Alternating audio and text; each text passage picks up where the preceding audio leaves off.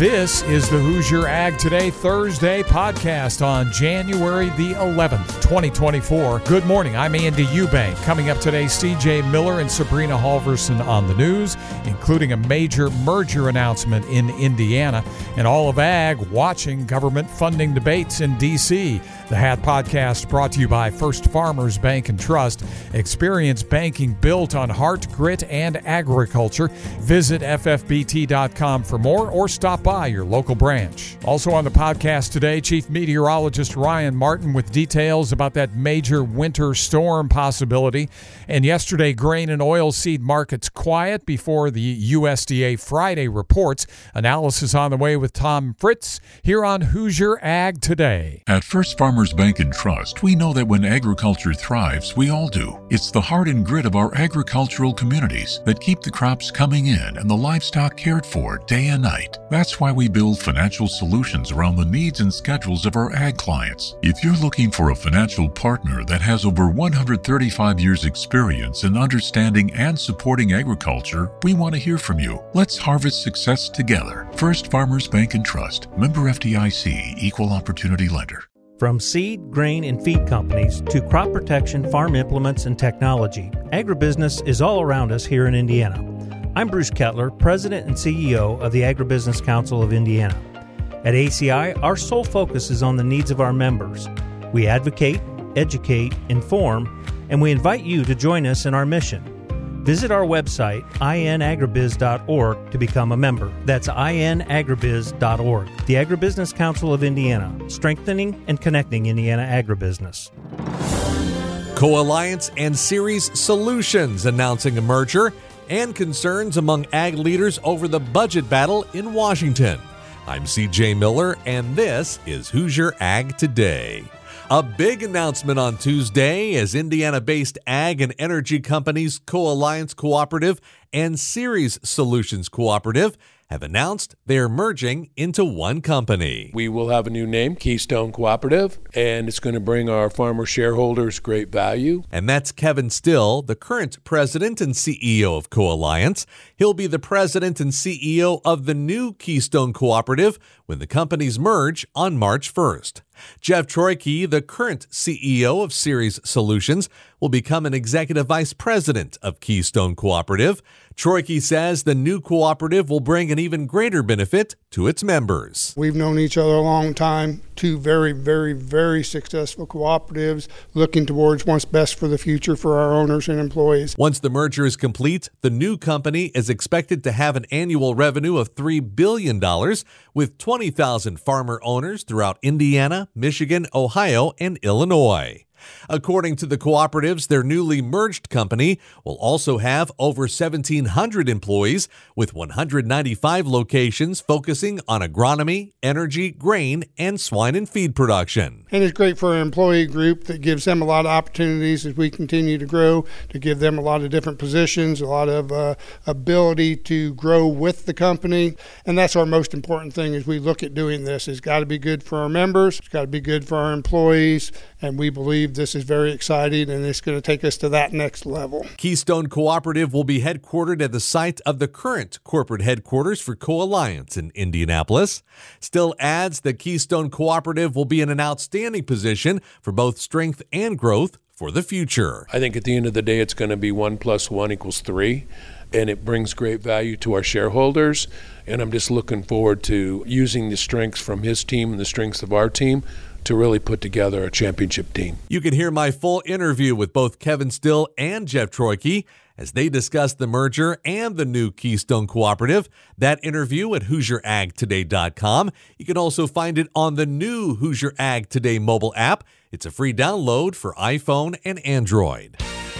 Farmers, the Fort Wayne Farm Show celebrates 35 great years at the Allen County War Memorial Coliseum January 16th, 17th, and 18th. Plan now to attend this huge three day event featuring the area's largest variety of farm equipment and services and the latest technology. Register to win the grand prize a Toro MyRide Zero Turn Lawnmower, courtesy of Plevna Implement. Admission is free. The Fort Wayne Farm Show at the Allen County War Memorial Coliseum with 1,100 booths. January 16 through 18, open Wednesday night till 8. Well, as the budget battle continues on Capitol Hill, many ag groups are paying very close attention to what your lawmakers are doing in Washington.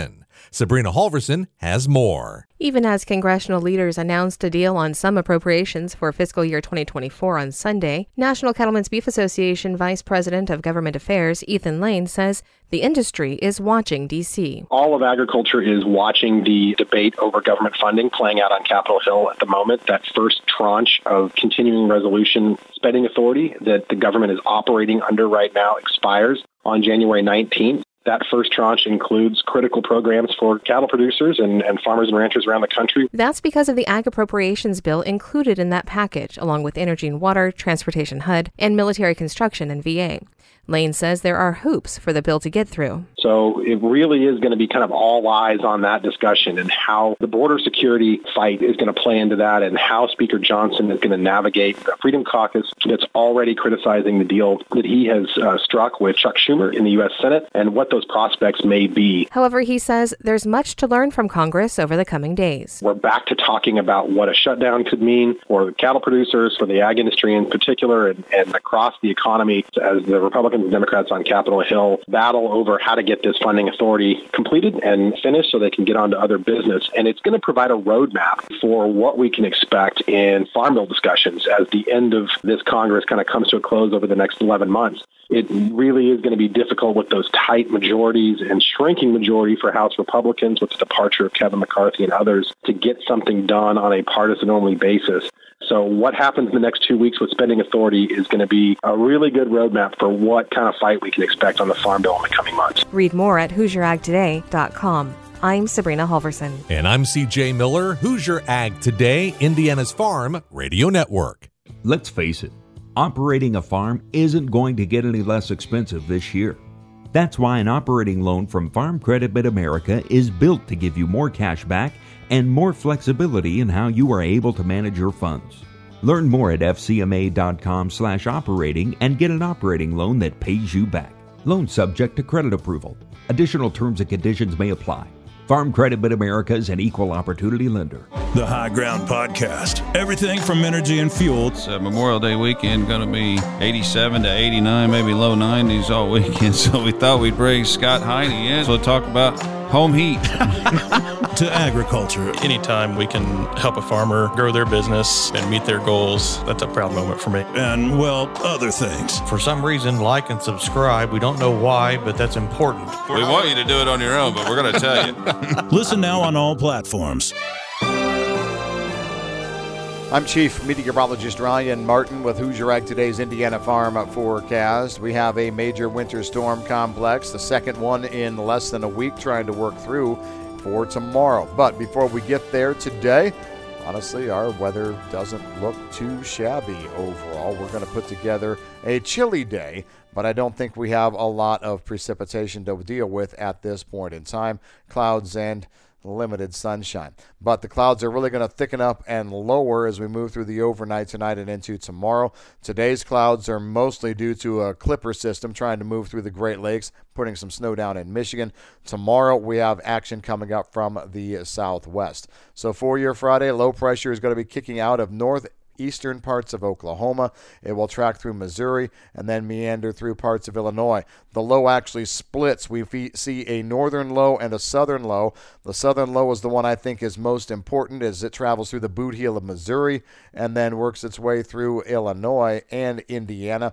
The track of the low right now suggests to me that we're looking at almost all rain over southern Indiana tomorrow into tomorrow night. And where we can see rain go over to snow is going to be in northern Indiana. Now, timing of that, up in the air, and really the timing is going to impact how much snow falls. But I am comfortable saying now we're going to be seeing decent snow in northern Indiana. I 70 northward, let's just call that the delineation line. But I really think the best snows are going to be way up there, northern tier counties, and maybe into Michigan. I will say at this point, let's go ahead and pencil in two to six inches of snow at least in that northern Indiana area from I 70 north. And I will leave the door open for some bigger totals far north and northwest. But again, that comes down to the track of the low, and we have another round of data to talk about there tomorrow morning before we really can feel comfortable on where this low is going to go. Southern Indiana, uh, definitely looking at almost all rain. Ohio, almost all rain as well at this point, at least until we get to sunset uh, tonight, or rather tomorrow night, into the Saturday time frame. That's where we'll see lingering wraparound snow. The other thing that this system has that the first system earlier this week did not gusty winds as the storm is moving through. It's going to be very windy here around this low. So blowing, drifting, that's going to be in my vernacular, and also wind chills, especially as we move into Saturday, because Arctic air is in play here. It's on the move. All right, we've spent enough time on the weather system. Let's talk about the aftermath behind it. Saturday, we see snows lingering over northern Indiana and Michigan as the low pulls out. Not heavy snows, but at least snow and blowing snow. Arctic air comes down well below normal temperatures for Saturday and very cold temperatures for Sunday. Then going from Sunday into Monday, there's a system that comes out of the central and southern plains. Doesn't want to lift as far north here, so I think we have to allow for snow over southern Indiana Sunday night, Monday, with minor accumulations, but it's nothing that goes farther north. Clouds from that will be in control for everyone, and we may even see a few flurries across the state into Tuesday behind it, but really the cold air is the number one story through most of next week. Reinforcing shot of cold air comes in Thursday, Friday. We do have a little bit of light snow that we're going to have to deal with for late in the week as well. Friday, a system passing by mostly to the south of us, but I think we have to allow for snow in Indiana all the way through the state. Light snow. Coating to several inches is probably all we'll end up with, but we'll see as we get closer to that storm event. And it brings down another round of very cold air to finish out the 10 day forecast window going into the weekend of the 19th, 20th, 21st. That's a look at your forecast update. I'm Ryan Martin.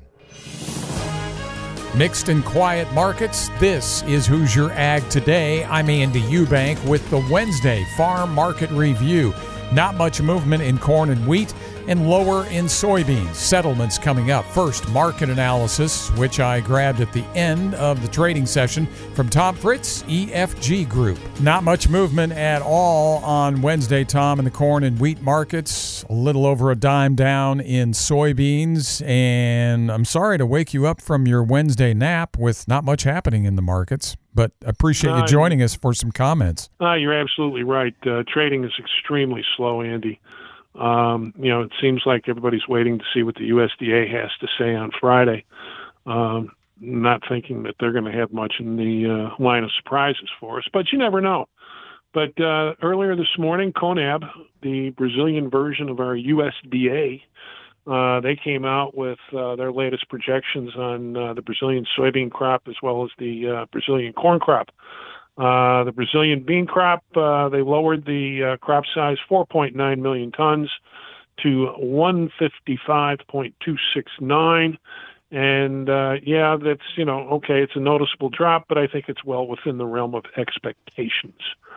So, um, you know, when that number came out at uh, uh, 6 a.m. Central Time, the market rallied a whole two cents and then since then, uh, you know, the uh, soybean market just uh, grinds lower.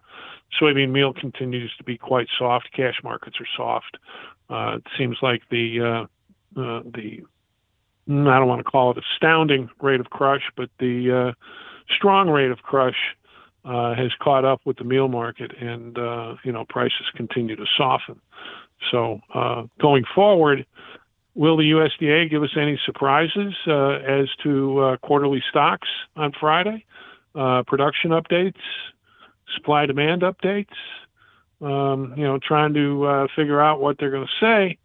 You know, right now you look at all the uh, smart guys' estimates, and uh, we're not looking for much in the way of surprises. But you know, second trying to second guess the USDA can be a lesson in frustration. But I will tell you, volatility's down. Seems like people are very complacent that uh, for the time being our upside is limited. Uh, weather in Brazil is such that we've stopped the bleeding. Uh, I think uh, we'll have to see weather turn around on a dime back to hot and dry uh, before we start seeing another round of uh, lower estimates as far as crop size. So here you have Conab at, for round numbers, 155 million tons, and the low guess I've seen so far is 151 million tons. So no surprises in that regard. Corn market, it's dead in the water. Um, I, you know, okay, uh, bull spreads are working here a little bit. Uh, you know, we've seen some index fund rebalancing that uh, calls for some buying, but uh, you know that's added some support to the corn market, as has the idea that the market is quote unquote grossly short from the spec sector, including the uh, managed uh, fund sector. So with that, uh, has given some support to the corn market going into the uh, USDA numbers on Friday. And there again, looking at quarterly stocks, looking at uh, estimates on production, looking at estimates on usage, uh, projected carryout, nobody's looking for much of a surprise. Uh, Conab this morning uh, came out with a uh, total corn crop of 117.6. That's down 900,000 tons. Uh, that's going to come out of the first season corn crop. Second season corn crop uh, is still being uh, touted at 91.235 million tons, and uh, that's been the uh, CONAB's number for the last few months. CONAB will not uh, adjust that number until February, and uh, that would represent, you know, we've got some second season corn planting. So, but you know, the bottom line is 117.6. USDA is at 129 uh, last month, and you know I pointed that out to uh, my listeners, and you know I, I asked the question, what's the USDA thinking? Now, if the USDA decides to come in and get close to the CONAB corn number, that's going to be reflected in your world stocks, and uh, you know you'd see a break of uh, 10 million tons. That's a noticeable number, and if the USDA were to do that, and I'm not saying they're going to, but if they were to do that, that would create quite a buzz for uh, speculation on uh, Brazil's second season corn crop. So time will tell. Uh, wheat market, where's your demand? I don't see it. Uh, you know, the other day uh, Egypt was in for wheat. They took mostly Russian, and uh, bottom line is we can't compete with Black Sea prices. enough said. So on uh, Friday, the USDA will give us uh, wheat quarterly stocks, not looking for uh, anything major there. Supply demand, not looking for anything major there. But we are going to see winter wheat seedings. And uh, right now, the uh, smart guys are thinking that uh, winter wheat seedings could be down. what is that? 900,000 acres from a year ago and uh, most of that cut would come in the uh, hard red winter wheat acres. But you know, speaking of the hard red winter wheat, uh, we've seen some excellent weather uh, down in the southern plains. Uh, when I say excellent, we've seen plenty of moisture. Uh, we've seen snow cover protection that will be in place for when we get some brutally cold temperatures this weekend next week. So, um, you know, the rationale for owning wheat you know, to me, it's always, uh, or I, shouldn't say always, but uh, most of the time, uh, when the wheat market rallies, it's due to technical considerations. And uh, bottom line, go look at a wheat chart it's nothing but a broad trading range affair. Market analyst Tom Fritz, he is in Chicago at EFG Group. It's the Hat Wednesday Farm Market Review and reviewing the settlements. March corn up a quarter cent, going to 459 and a half. May unchanged 471 and a half, and July down three quarters at 481 and a quarter. Everything lower in beans. March 12 cents down, 1236 and a half, and May 1247 and a half, 11 and a quarter lower. And very quiet quiet in wheat, March 610 and 3 quarters, up 3 quarters. Mixed and quiet in the meats, February live cattle down 2, 170.75, and February lean hogs 72.07, up 20 cents. I'm Andy Eubank with the market review. This is Hoosier Ag Today, Indiana's leading farm radio network.